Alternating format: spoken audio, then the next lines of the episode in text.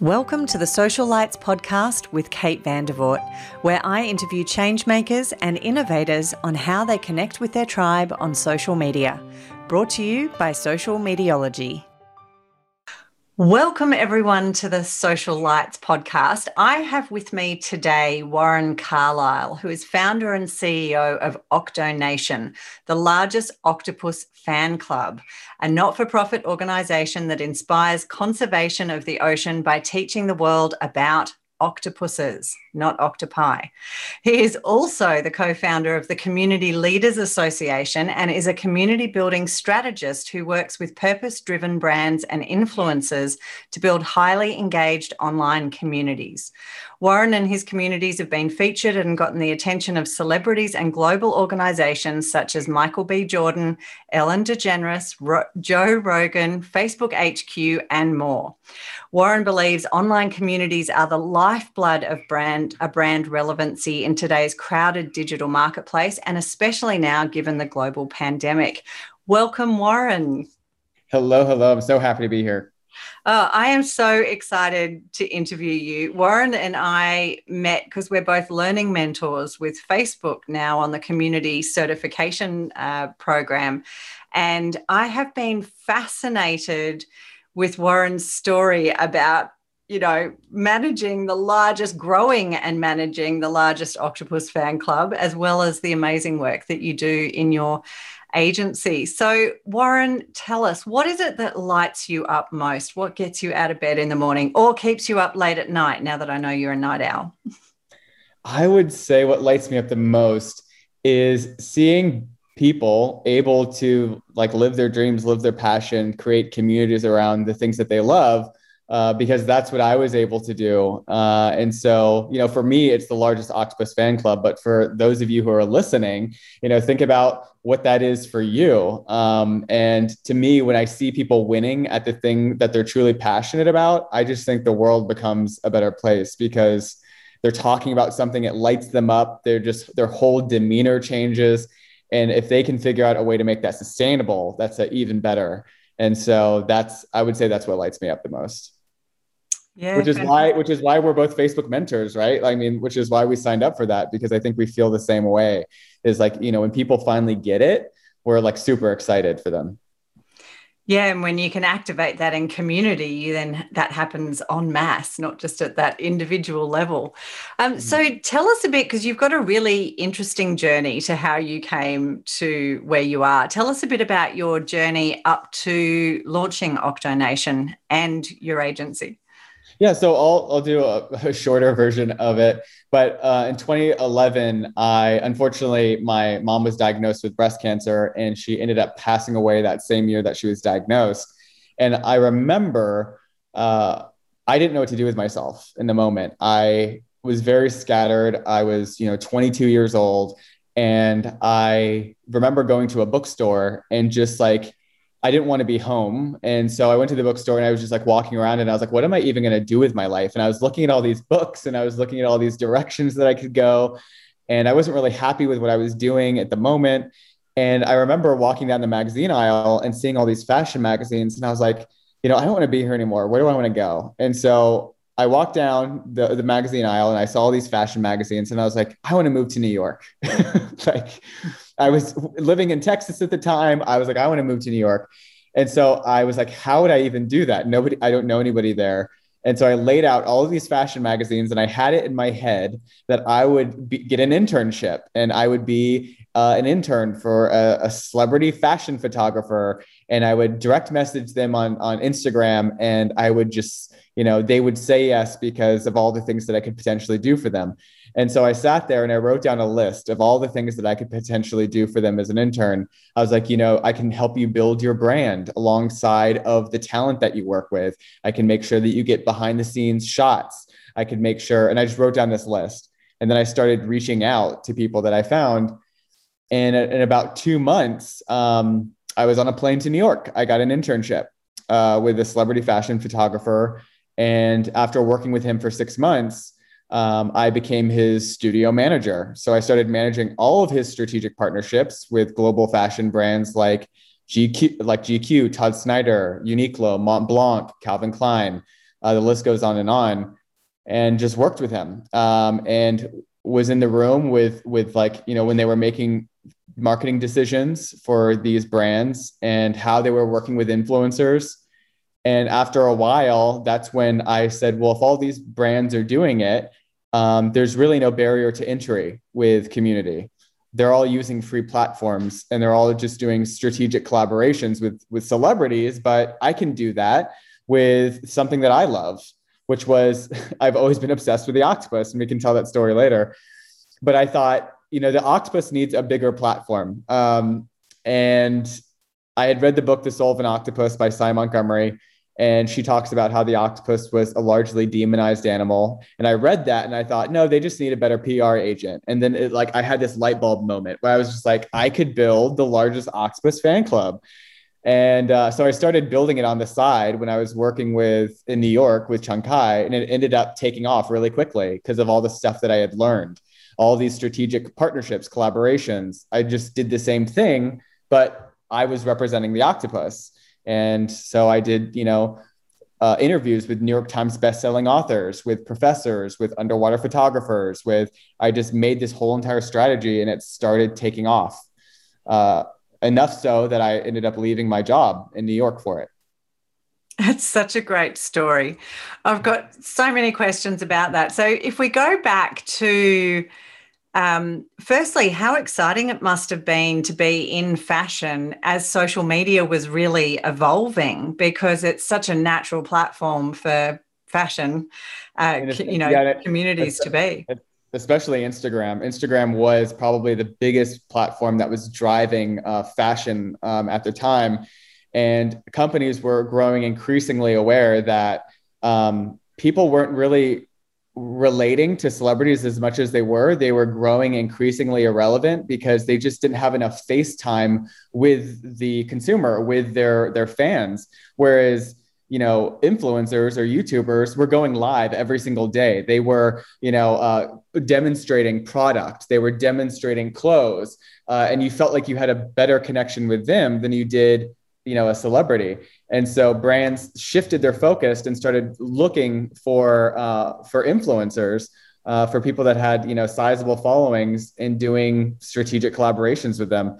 And i was there during that time. And i think that's really what inspired me. I was like if they're choosing if if these people are the future you know community leaders are just everyday people like you and me then i need to jump in on this because they're not doing anything that i can't do and for those of you listening they're not doing anything that you can't do so you know it's possible for everyone yeah, that's it's a great distinction, and we're going to go deeper into that. But my other reflection on what you were just saying um, in your journey is I mean, I've been banging on about community and relationship on social media for 12 years since I started my company. But what I've found is that a lot of the industry didn't really embrace the concept of community or even truly understand that concept of community until almost quite recently. So at at what point in your career did you start acknowledging the difference between just social media platforms and community? Hmm, that's a really good question. Um, I have to think on that one. I would say that I have never been a person to evangelize a um, a CEO or a brand to believe what I'm telling them. Um, I've never been in that position. I was just like, I will just show you um, how much you're missing out with that, with like with data, with data, or you know, however you want to say it, with facts. And I think that the fact of the matter was there was an overwhelming case for the affinity that uh, people had for community leaders and so I don't think I called them community leaders at the time or like anything like that. I mean, they always called them influencers. Um, but I think it was just this natural progression where it just became overwhelming. Um, I, you know, I work with people now, like we have a, a store here in the States uh, called Hobby Lobby or Michael's, and it's a craft store. And they were only able to really get 600 people to show up on a live. And they worked with one of my clients, um, uh, Damon Oates, and they crashed all of their systems because there were so many people trying to sign up to get on on live with them. And again it's just one of those cases where it's overwhelming. Um, i mean that the affinity that people have for these community leaders where you just have to put a brand or put somebody in a situation where they just you know community leader knocks it out of the park and that in and of itself changes their mind.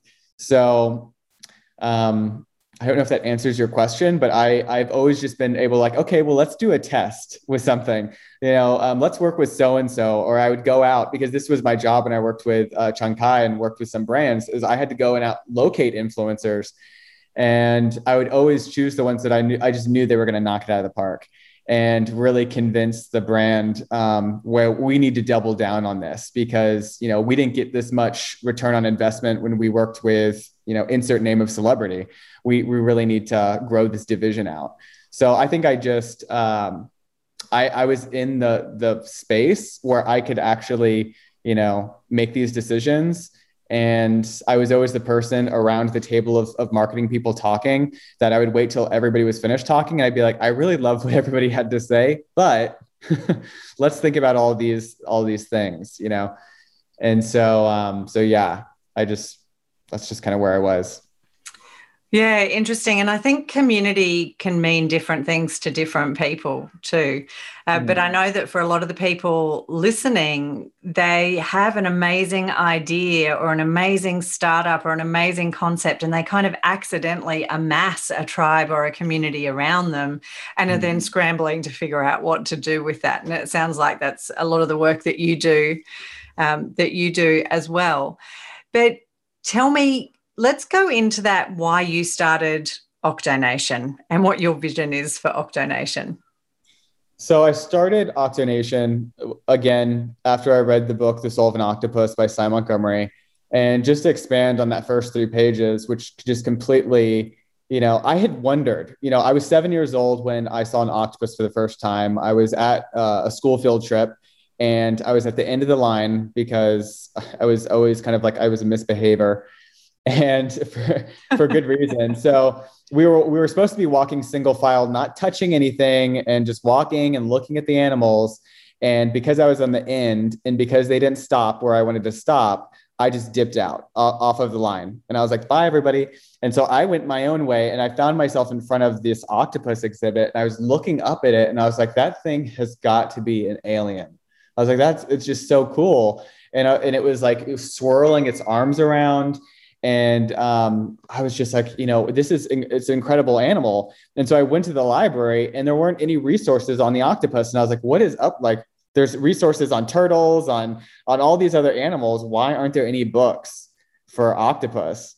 And it wasn't until like way later that I read that book and I thought, oh, they've been highly misrepresented, highly mischaracterized. Um, uh, demonized in Hollywood films for the past 100 years. And I thought it's so crazy to me because there's over 300 species. They, they all have unique superpowers depending on where they live in the ocean.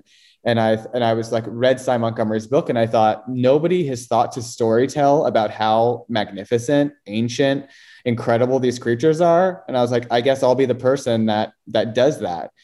And so when I was working in New York, I just went to the drawing board like I would if I was working with a brand or an influencer. And I said, okay, if I if this is my storyline, you know, octopuses are the superheroes of the sea, um, then who do I need to strategically collaborate with that caters to an audience that has an affinity for wildlife or for the ocean that could help me get that message out in a bigger way to grow this this community of people. So I immediately started thinking about you know, who out there is talking about the octopus. And so I, I looked at what brands were talking about the octopus, what professors, what magazines, what journalists, what I did like this huge analysis of the market. And I was like, yep, nothing exists like this. Um, and so I was like, okay, how can I feature them or how can I work with these people and, and create these really fun campaigns? Like one of our campaigns is called Interview with an Octopus, where we go to aquariums all over the world and we interview um, the cephalopod keeper or the octopus keeper, and we ask them questions on Facebook Live or Instagram Live. And it's a great opportunity for us to connect with somebody who's really knowledgeable. They in turn market Octonation as the largest octopus fan club. And so we grow our authority in the market as somebody who's creating these really valuable and insightful, you know, you know, lessons around the octopus. And that's just one of like, you know, 30 different campaigns, you know, that I was like thinking about or launching. And so I, that's just how my brain has worked um, ever since I started it was just, you know, how do we inspire wonder of the ocean by teaching the world about octopuses? Um, lots of kids are apathetic about the ocean because they don't live close to it. Um, and so I thought, how can we bring the octopus to social media in a way that inspires kids and adults to look towards the ocean as something that, that is that deserves to be protected. Um, and I thought we can do this in a really fun and sustainable way um, by just educating about how cool they are. And so I just did, dreamed up campaigns that would achieve that result. And I've been doing that ever since. and when that community started to grow following Octonation, what um, what are some of the things that happen in the community around people connecting with each other? Do they build relationship and have dialogue and you know has the community kind of taken on its own yeah. life? So if, yeah if you um, one of our questions if you join the group um, is how did you hear about octonation? And it used to be where it was like you told me about it or like you know you were in an uber with me and you told me about it. And now it's I was at a coffee shop and I have an octopus tattoo, and somebody told me to follow the group. I was, I heard you on NPR. Um, I, you know, it's just all of these stories about people that have have connected with somebody who shares their love and fascination for the creature. And because we've gotten to the point where we've been featured so many different places, now it's just gotten to this point where it's just taken off. Um, but there's just so many different things. People that have octopus tattoos underwater photographers or videographers amateur or pro in the group that are sharing different ways to take photos of them you know ethical ways. And um, there's just so many different interactions that happen. One of my favorite interactions um, that happened was i have a, an admin of the group and um, somebody posted in the group that it was their bucket list uh, to meet an octopus in person and that they had um, stage four cancer. And my admin was like, We live in the same city. And I was like, okay. And she was just like, I'm going to reach out to him because she she has uh, taken care of octopuses for 13 years, and she actually had one in her living room. And so she picked him up from chemo treatment one day after having a conversation, you know, with him, and introduced him. Uh, and I sent her a T-shirt for him uh, and just created this experience for him. And uh, two or three months later, he ended up passing away. So he succumbed to cancer. And I'd like to think that like we created his bucket list item, and it's just things that you don't know are going to happen in your community. Like there's all these moments that you're. I wasn't planning for that. I didn't know that this was ever going to be a thing, but it just happens. And there's so many cool stories like that that have happened for the past five years in Octonation where I could probably write a book now. There's just so many cool, touching stories. And that I think that's the beauty of community is when it takes on a life of its own and and those stories that come out that you could never have controlled, you could never have manufactured. And you know, as marketers, we're often looking for how do we manufacture those moments. But true community for me is always when those moments just come organically. For sure. Mm. Um, and so I'm really interested. I know. Um, well, actually, I'll ask you this first. So, what came first, the agency where you do this with other brands and and community leaders, or Octonation? Which came first out of those two? So, after I left New York, I mean, I didn't go full time into my uh, into the nonprofit. I actually didn't go full time and I'm actually not still full time into the nonprofit. I, I still, you know, reinvest all of the the money that I get into hiring science writers and things like that. When I left New York, I start, started at like a consulting um, agency where I would uh, work with influencers to really make sure that brands were giving them what they were worth. Because I found that brands were really um, trying to take advantage and exploit a lot of the influencers that I was working with because they thought, oh, well, they don't know any better. And so I was like, well, they know better if I'm working with them. So I was kind of like a, a bulldog for these influencers, being like, no, like the number the numbers like you obviously don't understand numbers so let me break down what their engagement rate is let me break down what they typically convert at and let me break down what you think that you're giving them and that you know and uh, after that like i just would constantly raise the rates of what influencers were getting. Um, and then I, I started realizing that i didn't really want to work in the fashion space anymore. I would i would rather work with purpose driven and that's like kind of what you read in my intro. I am more interested in working with people that are capable of having these highly intellectual, nuanced conversations that don't understand how to build a platform, but their voices need to be heard. Um, those people are more interesting to me um, than people who are trying to sell a, a cami or you know some some board shorts um, that have literally no really ethical or moral compass behind them. They're just they're just really good looking or attractive people. Like I left that world a long time ago and not saying that you can't have both somebody with a moral compass and who has an amazing brand. But who really interested me were just these community leaders that were like almost solving racial inequities that were, uh, you know, passing legislation that were um, doing really important work and they didn't understand marketing. And so I thought I can come in and I can teach you how to get your message out by strategically collaborating with organizations, brands, um, being an ambassador for certain brands. And a lot of these thought leaders that have something really amazing to say, they're not typically represented um, and they don't know that they need representation. And so I, I typically pick and choose for people, like people that I'm like, okay, I want to advance their voice uh, into the market. And so I'm always finding talent that I'm just like, ooh, I really want to get your message out. Uh, and so I, have kind of balanced both Octonation and that um, until just recently when I launched the Community Leaders Association because I love Facebook and I love working with Facebook uh, but I saw uh, an opportunity for there to be higher level training um, and wanted to facilitate that higher level higher higher level training with community leaders that were ready for more faster. Um, and so that's why I created the Community Leaders Association was to to to facilitate those conversations at a high level and to train at a higher high level. So Excellent. So interesting how all those things have woven together for you. Um, yeah. Now, one of the things I've loved when we've been in our learning cohort rooms is hearing some of your um, strategies and your framework. So, talk to me about your seven C's of building a fanatical community. I know it's something that our readers will, our listeners will um, certainly value.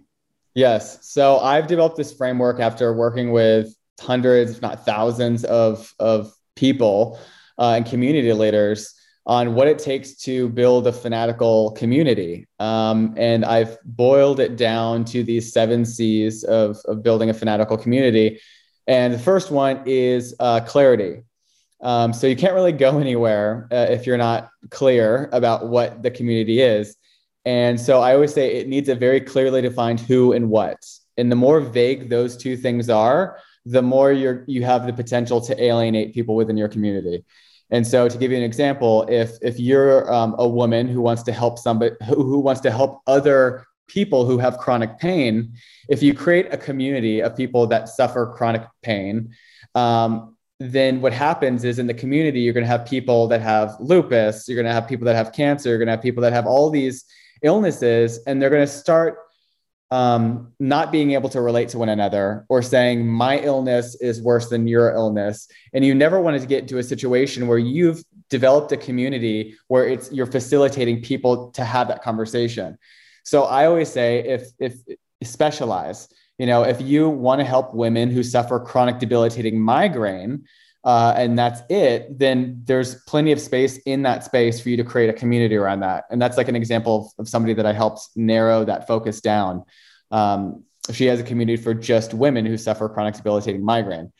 So that's clarity. Then you move on to core values, and core values are going to be kind of like the brand identity, like your your um, collective identity. So, what are things that you like fundamental core values that your community has because if you don't really have those down, you're going to manifest people that don't really understand why they're in this community or really what they're bound by, like what aspirational values should they all share. And so you'll get trolls, you know, in your comment section. But if they know that these are the rules, these are the values, then you can always point back to this is this is what you agreed upon when we came in this group. So with Octonation, we don't show the mistreatment of animals. We don't show um, massive amounts of pollution. Um, we like we don't show pictures of pollution. Uh, we don't uh, Aquaria shame. So we're never going to say drain the tanks, you know, because we believe Aquaria are on the front line of ocean conservation on a daily basis. So there's all these values and beliefs that we have that you have to make sure that you're clear or you're going to have people coming in and, and, and fighting. So that's core values. And it's interesting how when you're super clear on those core values, it actually really contributes to the moderation job. And yeah, and people never, self-select a lot of the time and opt out because they feel like it's not a not a place for them if you're really clear.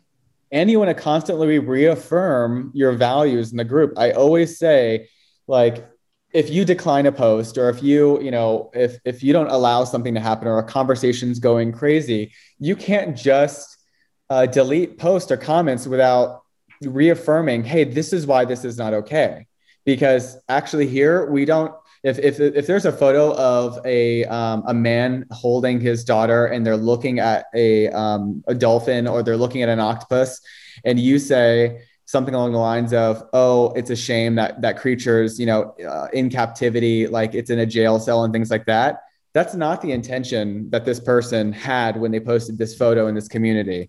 It, it, it's not a place for you to intention hijack and um, complete this com- like build this narrative that doesn't exist, that does nothing for the morale of this group and it's just completely short sighted. And we just don't allow that here. And so your other group members need to see evidence of, hey, this isn't cool. Um, and you need to give context, well, you should give context to that. And do you do that publicly or do you do that privately?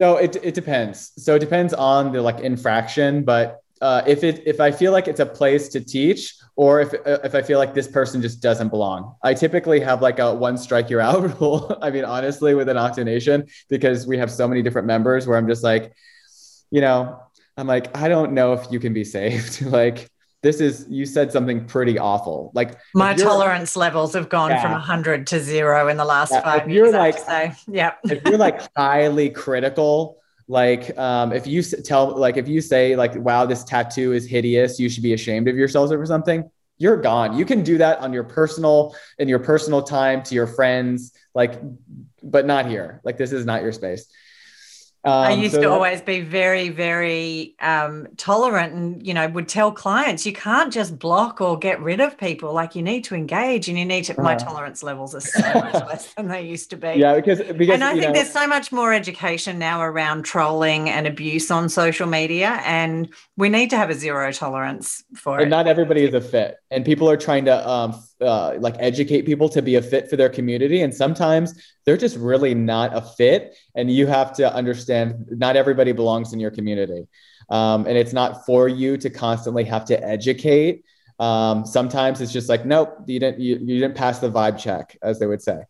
so that's that's core values. Um, and then after that, you have content. Um, so content is how are you deserving of your community's attention on a daily basis? What what campaigns have you created or content campaigns have you created that you can genuinely say, when I post this, I genuinely feel like this is worth somebody like during their lunch break or wherever they're out in the wild. Like this is deserving of somebody's attention. Um, and if if you can't say without a doubt yes, or like this is just a filler post, or this is we're just this is just a check on the marketing checklist. If you can't genuinely say this is deserving of someone's attention. You need to go back to the drawing board with you know you know entertaining educational content. Um, and so i always say that the reason content is is the third c is because the your content needs to show evidence of your core values one and it needs to serve to drive marketplace clarity your first c. And so you can't really jump to creating content if there's no clarity and you never want to like you always want to infuse your core values or else to me, I feel like you're diluting what could be a very strong brand identity, right? And so those first three th- C's are the, probably the most important, um, and that's foundational. And so then I get over to the fourth one, which is collaboration, and this is my zone of genius. This is my favorite part. Uh, this is why I, I created that consulting because I love looking at a community leader and saying, these are all these brands, very similar to like what I did with Octonation, that are talking about um, something, or they would be really interested in featuring you as an ambassador because you would provide value to their community in a way that they can't because you're such a professional at this. Like you're so an expert at talking about this subject. And so I love lining up opportunities for community influencers with like different brands, organizations, um, like uh, to give you an example, with that woman that helps women who suffer chronic debilitating migraine. Uh, even before she had a follower in her Facebook group, I, I, had already connected with her with like the National Headache Foundation, the Association of Migraine Disorders, like all these organizations. And she was like, I don't have any, I don't have any followers yet. I'm like, you don't need followers. And I was like, you're a, a representation of uh, a mother who has two kids that also unfortunately have chronic debilitating migraine um, and you're a PhD, you're the perfect ambassador to go into these organizations to speak on migraine. You don't need a community for that. And I think that's a good lesson for everybody here is they think when I get a thousand followers or when I get 200 people in my group, or maybe, you know, that I'm deserving of reaching out to collaborate. It's like if you're an expert for any length of time, like you mentioned, for 15 years or so, you've been doing this, you deserve to be at the highest level right now. So what brands are doing that? And like you had mentioned that you're speaking at like Agora Pulse. Like, so what other brands are next? you know what I mean? At the highest level, they need to, they need your expertise. And so collaboration is just one of those C's where it just lights me up um, because I, like I think it's because like that bulldog for me that like worked with influencers comes out, and I'm just like, ooh, like who can we put you with? Um, so and and I love that because it's actually a piece that, um, particularly with people that I work with who tend to be forty plus. Yeah. You know, I tend to work with a bit of an older demographic who are not digital natives, and a lot of this does not come naturally to them.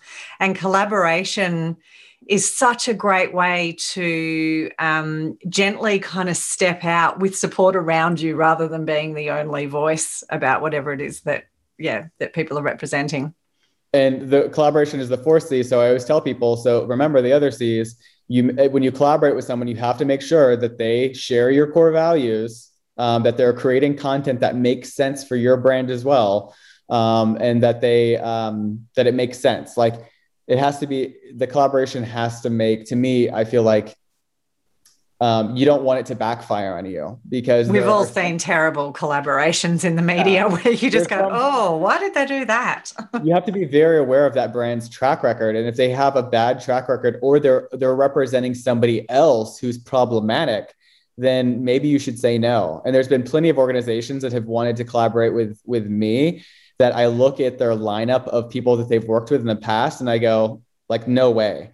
And there's like no way I would ever and it's weird because here I am in this position of like you know these these organizations are like 30 times 50 times bigger than than what I'm doing. And yet I you still have to be like does this make sense for for my brand? Does this brand share my core values? And if the answer is no then your values make the decision for you not your ego um, and so after collaboration um, then you have um, connection and connection is how are you making your community members feel seen? Um, it's really important that if you have a community that you're creating campaigns that allow for your your members to feel seen and heard. And so um, what that looks like is, you know, um, me featuring people that you know have bought from Octonation. So like say they have an Octonation T-shirt. Um, you know, uh, say it's spotlighting underwater photographers uh, that have have shot a photo of an octopus or something. You know, maybe doing a spotlight on photographers, um, talking about their story, because um, a lot of these people they've never been featured, they've never been profiled, and uh, to this day, the people that we feature on Octonation say it changed my life. Um, I didn't think that I, you know, was worthy of being featured, and all of a sudden now I'm I'm a sponsored photographer, and uh, or um, I'm an artist that just started their Etsy store, and because you featured me, you were able to jumpstart my business, and now I'm an artist full time. Like there's just so many stories of people that we've we've put on the map um, that they'll never going to forget their affinity to our, our community. And it's just so good for the morale overall for our community. Um, so when I, when I look at working with a community leader, I go, you know, when we get to the connection part, I go, what opportunities are there for you to make your community members feel seen? Because as of right now, I'm not seeing any campaigns where you're actually spotlighting. I was like, you're kind of on a pedestal and you need to come down and, you know, start creating campaigns that allow uh, your members to, to to see their transformations and stuff like that. So that that's uh, the the general around connection, and then you get into uh, conversion, uh, and conversion is kind of like a marketing term, and I I probably like it's it's the one that my partner made me put in because he goes, "You're talking about all these C's and you never mention money." And I said, because community leaders do not have to sell, because if you're doing all of these C's in the fanatical community, you know, uh, method, then they're just going to buy from you when you have something to buy because you're creating so much enormous value. Like me, you know, with Octonation, I didn't even think to sell. I just, you know, I told them, hey, you know, we have like this past week, I said, we just launched a sticker set. Um, and I had over 300 orders in one day you know they because i provide so much enormous value on an ongoing basis and my campaigns are entertaining informative and fun that it's effortless when i go to sell something i don't even think about it i just present the opportunity that is hey we have this new opportunity and everyone buys it so but i put it in conversion because you know people want to know how to make money with their community and um, so conversion is all about how do you ethically convert people from um, what you're doing to to an offer. So you can't do any slimy things like put countdown timers or like I don't believe in any of that stuff. Um, a lot of the things that marketers do, I'm just like, eh, they don't have communities. They have they have Facebook ads that are very transactional and they don't really care about community. They're just looking for that sale, and I like can't get behind that. Some, you know, I don't want to get into that, but Oh, Some it's so refreshing to come yeah. across somebody else in the industry that works in the same way that I yeah, do. I'm just like, I'm like, you don't need it's to rare. do. I'm like, you don't need to do any of that if you're if you're truly providing value on an ongoing basis. There's no convincing people that there, there's a fear of missing out because if you go to your your connection C and you're providing opportunities for your community members to be seen and you're creating these transformation campaigns that show the very real proof that you're having a profound impact on their life when you go to present something they're going to buy it. Like there's no thought about it and Do so you find though that some people come to you because conversion is the piece they think they need, and yeah. then it's an education process to bring so, them up to speed. Some of them come to me and they just say, "I just want to make more money with my community," and like that's why I always say I work with purpose-driven entrepreneurs. And I said that doesn't sound real purpose-driven. So, what is the transformation that you're looking to make on these people's lives? Because I'm not hearing it through you just saying you want to make more sales. So I kind of go back that. to the, I kind of push them back to the first C and I'm just like, who and what? You know, what are you doing for them? And why are you doing for them? What are your values? What you, and sometimes I'm like, okay, the call's over. Like you're not somebody who I'm interested in working with um, because you cannot, you know, genuinely tell me, you know, what's the reason behind doing this. And I was just like, if you just want to sit on the beach and you don't want to provide any true transformation in these people's lives, I'm not the person for you. So I just end the call. Um, then the last C is uh, consistency. And how do you do this in a way that's sustainable? Community leaders are always burning themselves out. I burnt myself out. I can't tell you how many times I've just said, I don't want to do any of this anymore. I'm done. Um, and it was only until I started being like, okay, I'm not done. I woke up the next morning and was like, okay, I'm not done. so how do I how do I not feel like that again? You know, how can I create this in a way that's sustainable? So that's really when I learned about how to delegate uh, tasks to different team members. So, you know, how do you develop moderators and admins? How do you make them aware of your core values and your your clarity, like your marketing statements, to where they understand the vision, the mission, uh, the community vision, the community mission, um, and they're on uh, they're on the same path as you. Like they they feel lit up. They want to. They look for opportunities for you. And uh, the last C is really kind of how I, I map that out for the community leader and how I build the support system under them so that they don't say, I'm overwhelmed, um, which is happens to new community leaders. But I'm like, okay, well, remember, you know, we built out this support system. So, you know, are you using it? They're like, well, no, I'm not. I'm like, okay, well, let's remember the why time. they're there. let's remember why they're there. They all want to help you. They're on payroll. Um, so why don't we, you know, look to them and, and offload some more of these things that you really don't need to be doing. So it's just, you know, working with them in their corner and helping them, you know, realize that, you know, just bring them back. Here's your community vision. Here's your community mission. Here are all the comments that you're getting that are people that have said that you profoundly changed their life and I kind of bring them back to a space of here's your why. Um, and uh, and so that seemed that's that whole method has seemed to work really well for me. And so um, those of you who are listening, I hope you were writing all those C's down. Um, we'll have them in the show notes. Okay, cool. So so yeah, just go back to those C's. And typically, the longest conversation that I have with people is on the first one. Um, they don't. They the community leaders tell me I don't want to pigeonhole myself. Um, I I don't want to leave anybody out. And I said, don't think about people who you're leaving out. Think about the community that you're creating for people that are finally going to feel seen, appreciated, because you've created a community just for them. You know, don't go to a space of wow, I feel like I'm leaving these people out because my framework could help everybody. I'm like, okay, well, Facebook doesn't like when Facebook doesn't feel like you have a connection to your community if you're catering to 70 different market segments. So the algorithm, you know, I don't want to get too geeky for people listening, but they can't handle too many different market segments. They don't know how to distribute your content um, if you're catering to men, women, kids, um, for everything and everybody. But they can, if you work with women who suffer chronic debilitating migraine, who are looking to get more stuff done throughout the day, Facebook goes, oh, I know how to, to, to find those people or to, to recommend your groups to people who have self-identified as, as having these things.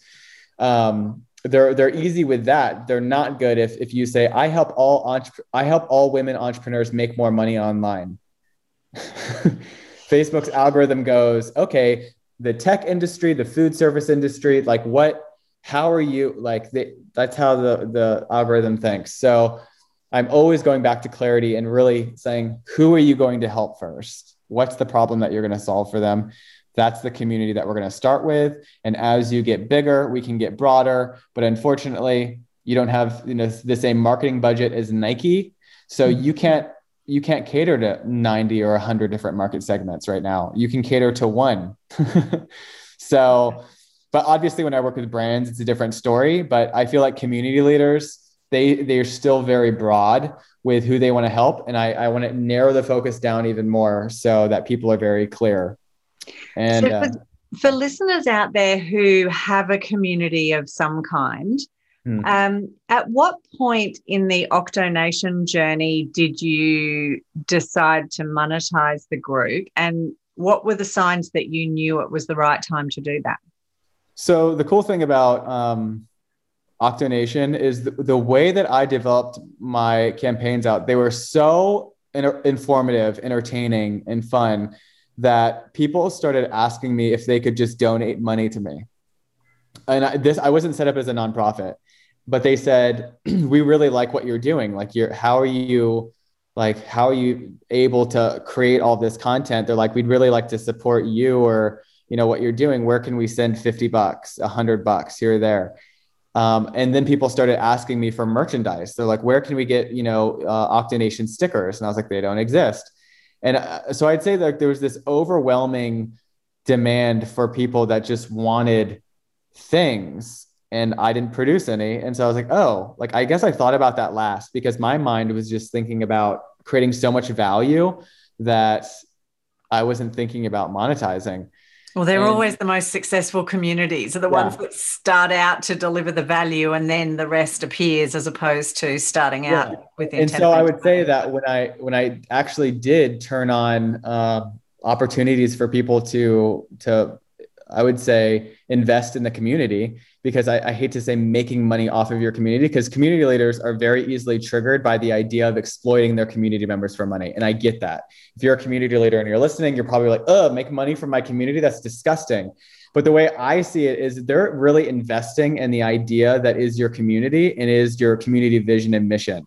And so my community mission is to inspire wonder of the ocean by teaching the world about octopuses my community vision is to become a global leader in marine wildlife, or actually in wildlife education, research, and conservation. To achieve that vision, which I don't think, I don't know if I'll ever achieve it, to become a global leader in, in education, research, and conservation, I looked at other organizations that are doing those things at a very high level. They're bringing in hundreds of millions of dollars every single year. So when I looked at that, I was like, I really need to get my community on board to um, help us hire more science writers, help us uh, license more video content. I need to uh, think about bigger strategic collaborations, which is why I've collaborated with Facebook. I've collaborated with you know all these other brands because I was like, I need to create a bigger impact if I want to achieve this community vision. And so, if you're not wanting to, if you're like really hesitant to want to monetize, I say we rework your vision uh, for your community and what it could be, and then understand to typically reach that vision, it's going to require you creating tools, tips, resources that people can invest in to invest in the community to make it bigger. Um, and so it, it, could be merchandising, it could be um, downloading checklists, uh, it could be signing up for an event that you bring in guest expert speakers. I mean, there's all sorts of ways that you can think about. You know, you could do a Facebook event and charge them three bucks, 10 bucks, you know, whatever you want to charge them. Um, but at some point, your your community is going to want to invest to, to take your community to the next level. And so it's just being aware when you've reached that point. Um, and it could be right from the beginning. You could build that in right from the beginning. Um, but that's, I guess, that's my answer for that one. I feel like we could talk for hours. I know we really could because when I meet a, when I meet somebody who else who also works with community leaders and who's so passionate about their success, I always want to exchange like all of like what, what you know, give me some of your case studies or you know whatever because there's just so many people out there that are doing so like that are doing such an incredible job, but they need uh, people like us to like just be like, "Ooh, I love what you're doing, but have you ever thought about making it bigger?" and I, I, find that I'm that visionary, um, and I feel like you're that visionary for your, the people that you work with. It's like, yeah, I, I really love that. But imagine if this was sponsored by so and so, or imagine if you did a panel with, you know, so and so brought to you by this brand that, you know, could totally take this to the next level and reach a completely new audience. And so that's just kind of my thought process process now. After I work with a community leader, it's like, what's your vision? And they're like, I want, you know, um, like I know with Emily, she she wants there to be more representation for women, uh, like women attorneys, and she wants more women to be in, in positions of like in power and uh, more seats at the table. And so she wanted to create a community where she could demonstrate her prowess, her brilliance. Um, and we've just seen uh, in all of her comments people saying, Hey, I just took the LSAT and passed. You were the person that pushed me through it. And so I know that this is like, I know that a lot of people listening, like your voice is what somebody is waiting for to have those transformations to be larger than life. Um, and it's connecting and, and really figuring out what it looks like to operate as a community leader and connecting with people like Kate to like really figure out how can I how can I take this vision to the next level. And so I'm just honored to to do this work on a daily basis because it just lights me up. Fantastic. So, last question, Warren, as we do wrap up, and then I'll um, get you to share where people can connect with you. But what's one thing you would really like people to do differently? Let's see.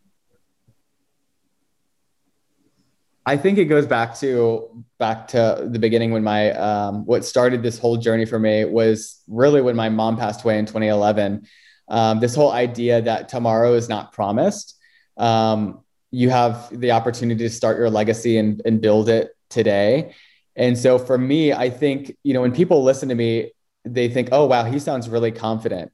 And I think a lot of that confidence comes from you know my mom passed away when I was 22 I wasn't expecting that.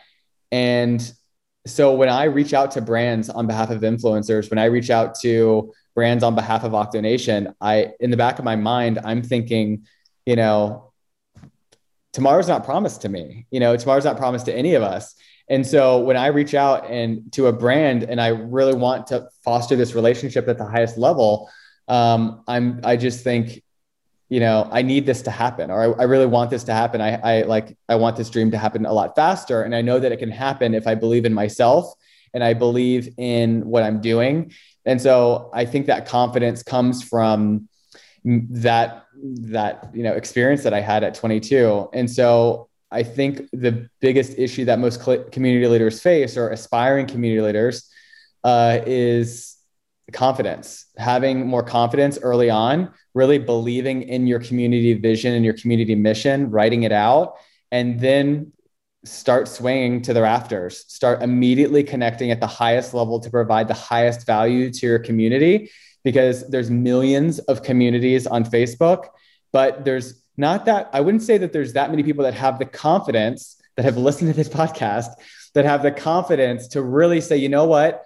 I'm going to provide the highest value to my community, even if there's seven people in this community. I'm going to start reaching out to brands, thought leaders, New York Times bestselling authors um, to provide the, the, the coolest content, the most extreme value. And I think if you start from that place where you're fired up, um, that your community is going to take off and soar because you didn't think that you needed to have 700 followers before you started creating valuable content. Like start with seven members. So I would say the the number one thing that I would change was just having more confidence and belief in yourself um, as a community leader. Like if you if you have that clearly defined vision and mission, then start acting like it and reach out, you know, and, and make it bigger than you. Oh, I love that. I love that. I do really feel like we could talk for hours. I've got so many other questions. We might need to do a part two to this podcast. Sure, yeah. I'm, I'm always down. Thank you so much, Warren, for being here today. And how would you like people to connect with you if they're keen to find out more about octopuses or the work that you're doing? So if you're if you if you want to learn about octopuses, because like I said, there's over 300 species. Um, and you can get lost into them. If you just go to octopusfanclub.com, um, that will forward you to our um, Facebook group um, you can always go to octonation.com. We have Octopedia, which is an octopus encyclopedia. So you can look through that too. Um, if you're interested in uh, looking at the Community Leaders Association or you want to check that out, um, you can go to communityleadersassociation.com and look at that.